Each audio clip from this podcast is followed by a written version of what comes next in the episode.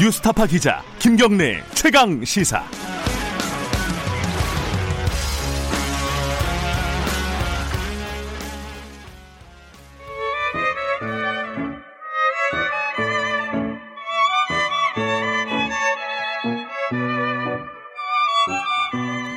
네, 어, 진정한 보수의 가치와 품격은 무엇인지 우리 사회 뜨거운 현안을 보수의 시각으로 들여다보는 시간입니다.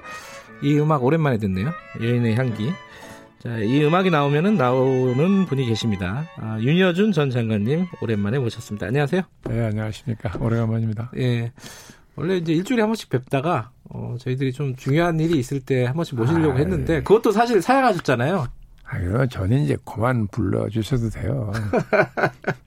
그래도 요번 총선 결과가 뭐 누구에게는 안 그렇겠지만은 대부분의 사람들에게는 약간 좀 놀라운 성적이었어요. 어느 쪽으로 보더라도 어, 패배한 쪽으로 보더라도 승리한 쪽으로 보더라도 요거를 좀 어, 윤여준 장관님의 해설 해석 어, 좀 듣고 싶었습니다. 그래서 억지로 좀 모셨습니다. 안 나오시는 분을. 어, 일단은 아까 저희 방송 시작에 는 제가 여쭤봤는데 뭐 이 정도 숫자를 예상하셨다고 하세요? 아니, 제가 예상한 게 아니고요. 네, 그, 제 후배 중에 네, 이런 그 판세 분석을 예리하게 하는 친구가 있어요. 네. 그래서 제가 선거 운동이 시작되던 날이 4월 2일인가 아마 그랬을 네, 텐데. 4월 초, 예, 네, 그날 물어봤어요. 어떻게 보느냐. 그랬더니 네. 그날은 아, 민주당의 압도적 승리일 거다. 음흠. 그렇게 얘기하더라고요. 예, 그래서 아, 압도적이라면 뭐 어느 정도를 의식하는 거냐 그랬더니 한 150석에서 160석 사이를 본다는 거죠. 그 지역구 말씀하신 거죠? 예, 예. 네. 그래서 야 그게 가능하겠느냐고 그랬더니 아이 하간 뭐 두고 보면 알겠지만 자기는 그렇게 음. 본다는 거예요. 그래서 내가 기다렸다가 투표 사흘 전에 물어봤어요. 네. 그랬더니 그때 비례 포함 180석 정도 나올 거라 그러더라고요. 음. 그 사람 놀래가지고 아, 그건 좀 너무 보는 거 아니냐. 그랬더니 모든 데이터를 다 종합해서 냉정하게 보면 그렇게 나올 수밖에 없다는 거예요. 음. 예. 근데 자, 자기 자신감에 차서 그러길래 어, 근데 나중에 보니까 정말 그게 맞더라고요. 제가 예상한 게 아니에요.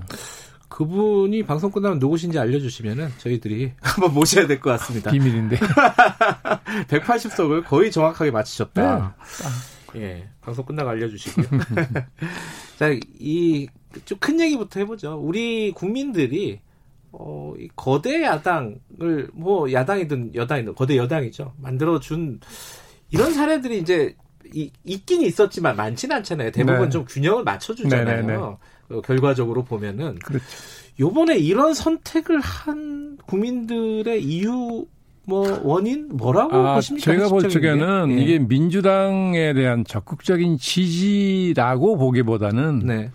통합당에 대한 철저한 응징이라고 봐야 되는 거 아니냐. 저는 그렇게 생각을 하는 거죠. 응징. 응징이죠. 어. 예, 왜냐하면 그 이제 촛불 탄핵, 박근혜 대통령 탄핵 예. 이후에 예, 이 토- 통합당, 당신 이름이 통합당이 아니죠. 그죠?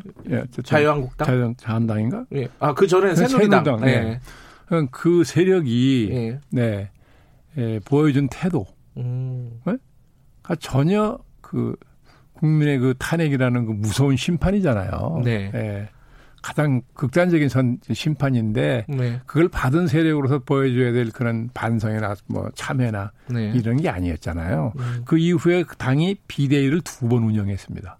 네. 그렇죠? 그 짧은 한 2년여, 3년 네, 정도 되는 시간에 체제를 예. 2년간 운영하고 예. 그 뒤에 새로운 지도 체제가 성립이 됐 전당대회 통해서. 네. 근데 그때 누가 대표로 왔느냐 하면 탄핵 정권의 국무총리를 지낸 음. 황교안 전 총리가 당 대표가 왔어요. 네. 그러면 그 탄핵을 했던 국민의 입장에서 볼 때는 탄핵 부정으로 보인다고요. 아하. 예, 이거 용납하겠어요? 예. 윤 장관님 뭐 가장 중요한 게 뭐 코로나 이런 얘기를 하는데 그거보다 앞선 본질적인 이유가 있다. 아, 그럼요. 저는 아. 훨씬 거기서 이미 저는 그 예. 사람 만나 얘기를 들어보면 알아요. 음. 예. 그거에 대해서 절대로 어 국민 절대 다수의 찬성으로 탄핵이 이루어진 거였는데 네. 예, 물론 그 뒤에 등장했던 문재인 정권도 실망시킨 건 사실이지만 네. 그러나 예, 이 통합당이 문재인 대통령이나 그 민주당을 비판할 때마다 네. 사람들이 무슨 얘기를 하냐 하면 비판 맞는데 네. 통합당이 그 말할 자격이 있냐. 음. 항상 그렇게 얘기하더라고요. 그 약간 보수적인 어떤 정치적인 지향을 갖고 계신 분들도 마찬가지예요. 음, 음. 네. 그래서 아 이거는 정말 통합당이 정말 심각하게 받아들이지 않으면 네. 선거에서 몰락할 수 있다라는 생각은 들더라고요. 음. 예. 근데 이제 이 사실 따지고 보면은 탄핵 이후에 첫 번째 총선입니다. 그죠? 그렇죠. 네, 총선으로 따지면 첫 번째 선거예요. 아니 그리고 이후에. 문 예. 대통령 임기 중반에 치러지는 총선거라서 예. 이건 상식적으로는 정권에 대한 심판적인 성격의 선거일 수밖에 없는 거예요. 원래 구도는 그렇죠. 네, 근데 예. 이 거꾸로 이 야당 심판으로 갔단 말이죠. 이게 보통 일입니까? 음. 왜 이런 일이 벌어졌느냐? 뻔한 거예요. 그런데 이 그 미래통합당 입장에서는요. 네. 그런 어떤 어, 구도를 쭉 끌고 왔고 그런 어떤 통계적인 수치라든가 이런 부분에서 어, 위기일 수 있겠다. 이번에 총선에서 패할 수 있겠다라는 생각을 그쪽에서도 네. 했을 거 아닙니까, 그죠? 그거는 모르겠습니다. 왜 제가 이런 모르겠다는 말씀드리냐 하면 네, 그 어디선가 당의 예. 실무 부서에서는 네, 아마도 조사를 여론조사를 했을 테니까 당연히 했겠죠. 이게 심각하다, 네. 심상치 않다는 걸 저는 알았을 거라고 보죠. 네. 근데 전에도 보면 그런 실무 선언선의 보고가 당 지도부에서 항상 묵살당해요. 아 그래요? 네. 어... 안 들어, 안 믿어요. 근데 숫자는 거짓말 안 한다. 뭐 이런 얘기 있잖아요. 아니, 그런데 이제 조사 방법이 잘못됐다든지 음. 내가 접하는 민심은 전혀 그렇지 않다든지 저도 경험해봐서 알아요. 음. 아무리 데이터를 뒤밀고 얘기해도 안 믿는데 어떡해요. 음. 네. 그러면은 어 뒤집어서 생각을 해보면은 그 지도부들이 미래통합당의 지도부들 황교안 대표 체제의 지도부들이 어 위기 의식이 전혀 없었다 이렇게도 해석할 수 있는 부분이죠. 그렇죠. 위기의식이 있었으면 그렇게 저렇게 했겠습니까? 음. 그 위기 의식이 없는 근거가 뭐였을까요? 그게 잘 이해가 안 돼요. 왜냐하면 기본적인 숫자라든가. 그러니까 민심을 잘못 읽은 거죠. 음. 아, 이게 민심이라는 건 시대의 변화에 따라 바, 변하는 거잖아요. 네. 네, 그 민심의 변화를 예민하게 따라가야 되는데 네. 특히 탄핵을 당한 세력으로서는 더군다나 그렇잖아요. 네. 근데 그 민심을 따라가는 게 방법론적으로 어려운 게 하나도 아니에요. 정밀하게 조사를 해보면 네. 국민이 뭘 원하는지 다 나와요. 네. 그럼 그대로 따라가면 되는데 그런 노력을 게을리 한 거죠. 음.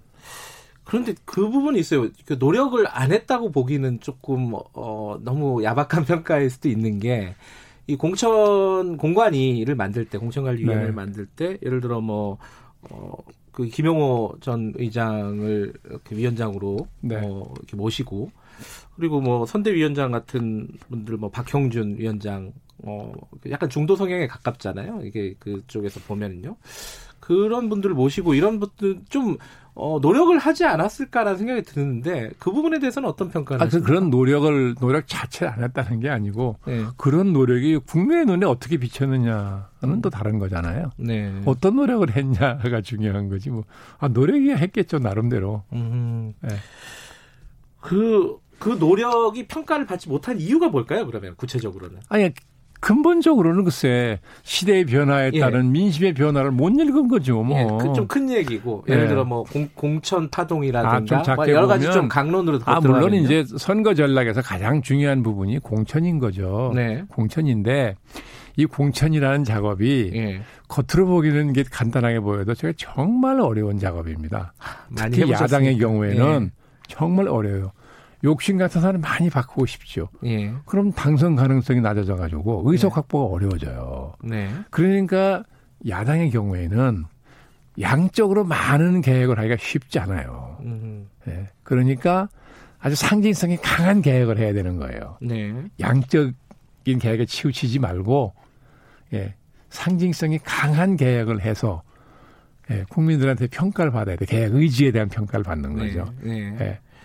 초기에 그 공- 공관위가 활동을 하면서 뭐 예를 들어 뭐 친박 공천 배제 뭐 이런 원칙들도 얘기를 했고요. 그죠? 아, 그건 뭐 당연하죠. 예. 그건 예. 어 그리고 뭐 이제 그 과거에 막말을 했던 사람들이나 이런 어떤 어 문제가 있었던 인사들을 공천에서 배제하려는 움직임이 있었어요. 근데 그게 마지막에 가서 뜻대로 잘 안 되는 분위기가 아, 되어버렸습니다. 그러니까 뭐 당내에 어떤 사정이 있었는지는 모르겠으나 네. 어쨌든 현실적으로는 공관위원장이나 공관위원들 뜻대로 이, 이 관철이 안 되는 요인들이 많아요. 다 정당이라는 데가. 네. 네, 그렇기 때문에 예, 그러니까 뭐 김영호 위원장이 이제 애를 많이 썼는데 예, 그게 본인이 처음에 이제 위원장 맡을 때그 네. 각오를 국민한테 얘기했잖아요.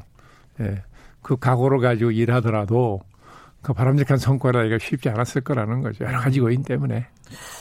쭉 과정들을 되짚어 보시면요. 어, 뭐 탄핵까지 거슬러 가기는 너무 멀고 네. 최근에 이제 뭐 공천부터 시작해가지고 직접 이제 선거와 연관되는 활동들 중심으로 보면은 이 패배를 예상할 수 있는 가장 결정적인 장면이 어떤 장면이었다고 보십니까?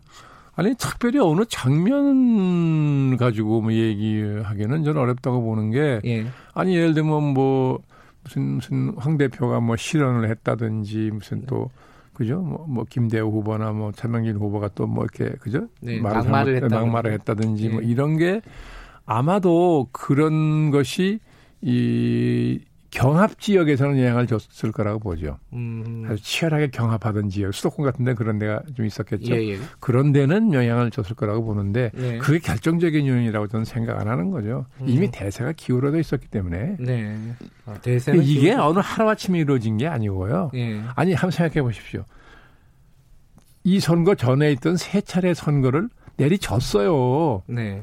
예? 이번이 네 번째. 네 번째 진 거예요. 이 예. 사연패를 당했다고요. 이게 전례가 없어요. 네. 그럼 왜 이 총선에 임하는 사람 같으면 3연패를 당했으면 네. 그것이 3연패 당한 요인이 뭐냐? 네. 그러니까 뼈저리게 봤어야 되는 거죠. 음. 그럼 다 나올 거 나왔을까? 요인이 뭔지. 네. 그걸, 그걸 고쳤어야 되는데 과연 그런 노력을 했냐는 거죠. 노력이 전혀 안 보였어요. 음. 아 제가 뭐 저야 뭐 당에 가까이 있던 사람이 아니니까. 그, 그- 그래도 이제 근데 유권자 그- 입장에서 아니 글쎄 근데 그런 노력을 했으면 네. 이번 선거로 저렇게 임했을 리가 있냐 있겠냐는 거죠. 음. 아, 그러면 이게 구체적인 강론을 얘기하는 게 무의미하다 이런 말씀이신 건가요? 뭐 무의미하다고까지 할 건 아니겠지만 네. 네, 근본적인 요인을 제쳐놓고 네. 강론을 얘기하는 게 무슨 큰 의미가 있냐는 거죠. 음. 이 세력 이 이 뭐라 그럴까요? 이 세력 교체라는 게 서서 일어난 거잖아요. 네. 단계적으로. 이거를 못 읽었다면 그건 뭐 눈뜬 눈 뜨면 뭐예요? 봐야지 제대로. 음. 황교안 대표가 어, 당 대표를 맡은 것 자체가 좀 문제였다라고 말씀하셨잖아요. 그런 거냐 이게 자, 국민의 절대 다수가 음. 예? 탄핵을 찬성해서 이루어진 거잖아요. 예. 근데 그 탄핵 정권의 국무총리를 지낸 분은 가장 큰 정치적 책임을 져야 될 위치 아니에요. 어쨌든 네. 뭐 본인 개인의 과오가 있냐 없냐 하는 게 중요한 게 아니고 네. 그 위치에 있었기 때문에 음. 그렇잖아요. 그런데 그 사람이 제1야당의 대표로 왔, 탄핵당한 세력의 대표로 왔다. 네. 그걸 탄핵한 국민의 입장에서는 어떻게 보이겠어요? 탄핵에 대한 거부 부정으로 보이는 거죠. 근데 일부에서는 그렇게 얘기하잖아요. 그 황교안 대표가 종로 출마 같은 것들 좀 빨리 선언하고 좀 적극적으로 그 총선 전략을 펼쳤으면 어땠을까? 전술적인 얘기고 전술적인 차원의 얘기고요. 그건 작은 얘기다. 예, 네. 저는 뭐 아니 물론 그, 그 선택 그건 정말 그래 일찍이 하려면 일찍 했어야 되는데 네. 뭐 안전한 험지를 찾는다는 비아냥을 들으면서 안전한 험지. 예. 이러다가 막판에 와서 쫓기듯이 맡은 거잖아요. 그러니까 전술적으로는 그것도 물론 뭐 실수긴 한데 네. 그것이 무슨 큰 요인이었다고 생각은 저는 안 한다는 거죠. 황교안 대표가 일단은 사퇴를 했습니다. 바로 어, 네. 12시가 되기도 전에 사퇴를 했는데 과연 어, 돌아올 것인가?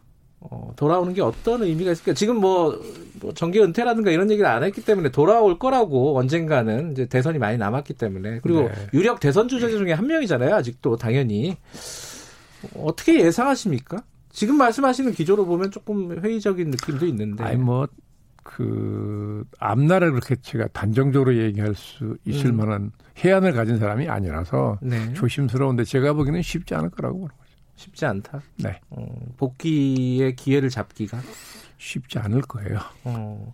근데 왜냐하면 지금 어 미래한국당, 미래통합당의 어떤 지도 체제가 붕괴돼 있는 상황이에요. 붕괴돼 있죠. 예. 그러니까 이것들을 수습은 하겠지만은 어쨌든 대권 주자가 나서야 되는 상황 아니겠습니까? 언젠가는 그죠? 그렇겠죠. 뭐 시기적으로도 뭐 이제 음. 한번 이제 내년 가면 바로 대권 완전 대선 갈 텐데, 국면으로 갈 텐데. 등장하겠죠. 그러면 이제 황교안 대표가 당연히 나오지 않겠습니까? 아, 그거야 알 수 없죠. 뭐 음. 본인이야 나오고 싶은 생각이 있는지 없는지 알 길이 없으나, 음. 예, 뭐 나온다고 해도 하, 쉽지 않을 겁니다. 음, 어떤 이유에서 쉽지 않다는 말씀이세요? 아니 어쨌든 이번 대표가 된 후에 네. 예? 예. 그 선거 참패에 이르는 과정에서 보여준 모습도 있지만 네. 그보다 더 근본적인 이유가 아까 말씀드린 게 있잖아요. 그러니까 잘못하면 이게 어떻게 비치느냐 하면요. 네. 예? 역사 그 흔히 상투적인 표현이지만 역사의 수레바퀴를 거꾸로 돌리려고 한다는 인식을 주는 거예요 국민들한테. 네. 예. 국민이 매섭게 심판을 해서 역사를 진전시켰다고 생각하는데 네. 이걸 거스르려고 그런다. 이건 어떤 국민도 용납 안 해요. 음. 지금 이번 네 번째 패배 아까 말씀하셨듯이 그 패배를 어, 사실상 보수의 붕괴 뭐 이렇게 해석하는 사람들도 있는 것 같습니다. 어떻게 보세요 이번 뭐이 시각은? 그, 아니, 그렇게 볼 수, 그렇게 볼 수밖에 없죠. 워낙 참패를 음. 하고 내리 사연패를 한 데다 워낙 참패를 했으니까 뭐 음, 이거 붕괴까지 갔다고 볼 수밖에 없겠죠. 네. 예. 근데 이 진짜 보수의 붕괴가 맞느냐, 보수가 맞느냐, 이 미래 미래통합당이 대표하는 게. 아니 저는 좀 예. 극단적인 얘기지만 예. 이 보수의 붕괴했으면 좋겠어요. 그래야 새싹이 나죠. 아 오히려 예. 예. 이 정도 되면은 새싹이 날 토대가 마련됐다고 보십니까? 아, 글쎄 말이에요. 음. 전 이게, 음, 아까 제가 이제 철저한 응징이라고 말씀드렸잖아요. 네. 근데 또 한편에 뭐가 있었냐 하면, 그렇게 철저히 응징을 하면서도 그 세력에게 개헌 저지선을 줬어요. 아 백석 넘게 예. 줬죠. 예. 민주당에 절, 예, 아주 압도적 지지를 주면서도 개헌선을 안 줬다고요. 네. 이게 누가 계획해서 된 건 아니죠. 그렇죠. 그래서 제가 그걸 보면서 딱 무슨 생각이 났냐 하면 그 전에 정신분석학 자이신 그 정혜신 박사라는 예. 분이 한 말인데 민중의 무의식은 언제나 옳다. 음. 예? 네. 그런 말이 있어요. 참 절묘한 표현이라고 생각했거든요. 네. 제가 가끔 그걸 쓰는데 네. 예.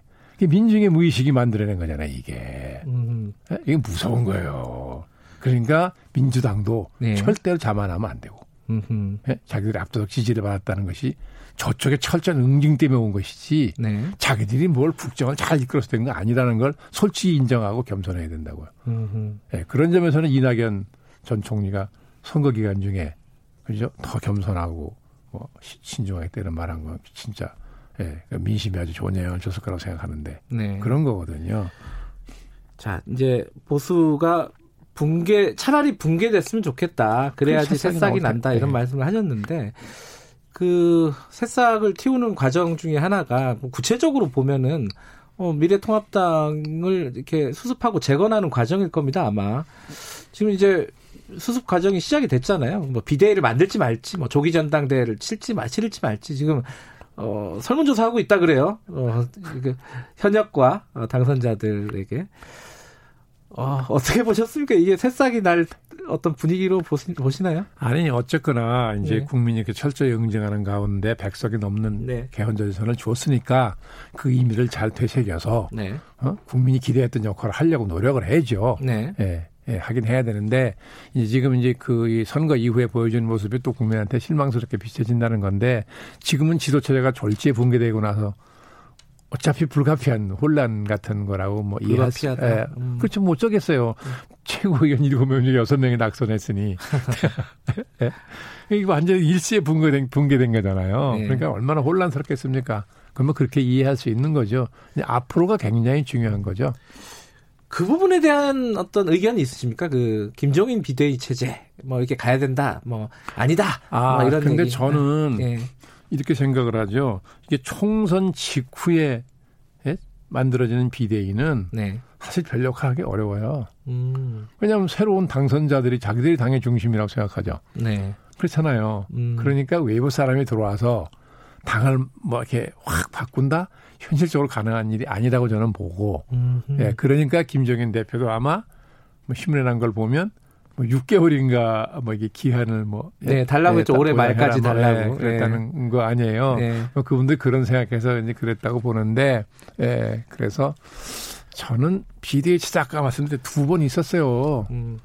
이번에는 이제 불가피하게 만들어지는 건데 가능한 한 빨리 전당대회를 치러서 음. 예, 새로운 선출된 새로운 지도 체제가 등장하는 게 그래도 나을 겁니다. 그러니까 비대위 체제가 됐든 뭐 권한 대행 체제가 됐든 당장 전당대회는 관리해야 되니까 네, 관리형, 뭐 비대위 체제가 예. 불가피하겠죠. 수습형. 예, 예. 음. 그러니까 전당대회를 가능한 빨리 치러서 네. 새로운 지도 체제를 옹립을 해가지고 하는 게 낫지. 비대위 체제가 저 정당이 길어진다고 저는 신통한 꼴 나올 거라고 안 보니까 음. 더군다나 이게 총선 직후가 돼서 네. 비대위원장이 웨이브 서봐가지고 힘을 쓸 수가 없어요. 윤준 전 장관께도 어, 제안이 안 갔나요? 아, 저한테 그런 제안이 올 리가 없. 저는 그런 역량이 없는 사람인 걸 다 아니까. 아, 선거 때도 많이 가지 않았습니까? 아예 선거 아니, 전에도. 아니, 전혀 전혀 없어요. 알겠습니다. 그 보수의 재건 말씀하셨습니다. 이제 붕괴가 되고 재건을 해야 된다. 재건이 되려면 가장 중요한 건 뭐라고 생각하십니까? 보수의 재건에서. 그러니까 지금까지 네. 시대 변화에 둔감했잖아요. 네. 네, 이 부분에 대해서 네. 국민에게 솔직히 이제 예, 참여를 하고 네. 예, 그동안 이제 이 자기들이 뭐 공로 많이 있다 그러지만 과오도 많았고 어쨌건 탄핵받은 세력이잖아요. 네. 그러니까 이게 완전 새로 태어나야 되는데 그 새로 태어난다는 것이 이게 정말 굉장히 고통을 수반하는 음. 과정이에요. 네. 그래서 안 하려고 그러죠, 그러니까. 음. 그러나 그거 안 거치면, 예, 그 말로 옛날에 어느 무슨 제목이죠? 껍질이 째지는 아픔을 음. 겪지 않고서는 새로 태어나지 못하는 거니까 네. 그 과정을 거쳐야 돼요. 아픔을 거쳐야 된다. 그렇죠. 어, 아픔을 마다하면은 안 네, 된다. 안 돼, 안 예. 지금 근데 선거에 불복하는 움직임이 아주 일부지만 있고 그 현역 아니 당선자 중 현역 의원 중에도 그 얘기를 했어요. 사전 투표 부정 의혹이요. 이거 어떻게 보세요? 아, 이게 처음부터 그래요. 제가 2004년도에 네. 17 대 총선 치를 때, 네. 그때 이제 천막 치고 치를 때예요. 예, 연주에. 예? 박근혜 대표 선출돼가지고 네. 천막 당사 선거 치를 때인데 제가 선거대책 부본부장을 맡고 있었거든요. 네.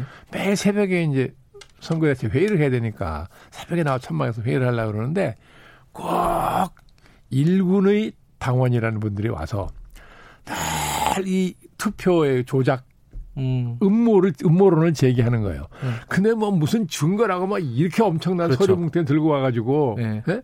일을 못하게 하는 거예요. 일을 못하게 매일 새벽에 와서 붙들고 이거 이 조작설 이걸 얘기를 하니까 예. 그때부터 늘 선거 끝나고 나면 그러니까 늘 그런 사람들이 있어요. 지금 이제 유튜브를 통해서 그런 걸 많이 하잖아요.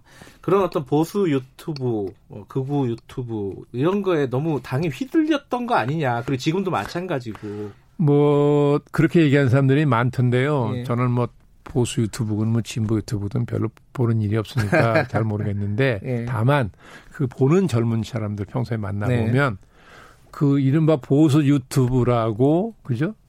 얘기하는 네. 그분들의 그 유튜브 방송이 어떻게 보면 예, 유권자를 더 통합당으로 더 멀게 만드는 역할을 한 거 아니냐. 음.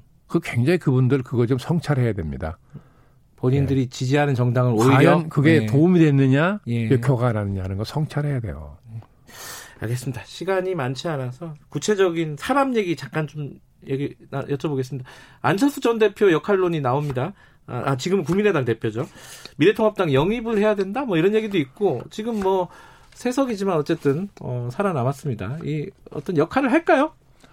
보수 쪽 진영에서 안철수 전 대표에 관한 얘기는 저에게는 언론 자유가 없어요. 아이 뭐 예전에 뭐 아니, 근데 이제- 멘토라고 뭐 아니, 아니, 그- 아니, 거죠. 뭐. 그거는 글쎄 뭐 옛날 얘기고 저는 뭐 멘토 한 적 없고 남의 멘토 할 만한 이제 식견 있는 사람도 아니고 그런데요. 어쨌든 뭐 지금 통합당 입장에서는 뭐 워낙 답답하니까 음, 그렇죠?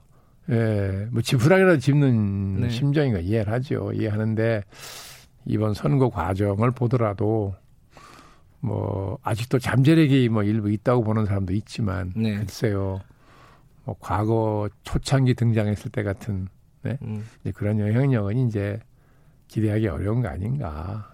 자, 회의적이시고요. 그리고 자, 홍준표 어, 지금 당선인이죠. 당선자나 뭐 김태호 당선자도 사실은 네. 잠재적인 대권 후보들입니다. 그죠? 이 사람들이 복당을 할 건데 언젠가는 네. 어, 역할을 할 어떤 역할을 할까요? 아니 뭐 당의 그- 그동안까지 워낙 중진이었으니까 네. 뭐 일정 부분 역할이 있겠죠. 기대하는 당원도 있을 거고 그렇게는 보는데 다만 제가 그분들한테 국민의 한 사람으로 네. 유권자의 한 사람으로 충고를 하자면 네. 다수의 국민이 네. 본인들을 미래형 지도자로 보느냐 과거형 지도자로 보느냐 냉정히 따져보라는 거예요. 아, 저는 코멘트를 하지 않겠습니다. 저, 저도 그 이상한 말씀 안 드리겠습니다. 아, 과거의 지도자인지 미래의 지도자인지 스스로 국- 성찰해라. 국민이 어떻게 보는지 네. 왜냐하면 유권자가 인정해줘야 되는 거잖아요. 국민이 네. 자기가 뭐라고 행세하는 게 중요한 게 아니고 네. 그거를 냉정하게 따져봐서 예, 아 이게 과거형 지도자로 비춰졌다로 미래형 지도 탈바꿈을 해야 되는 거죠.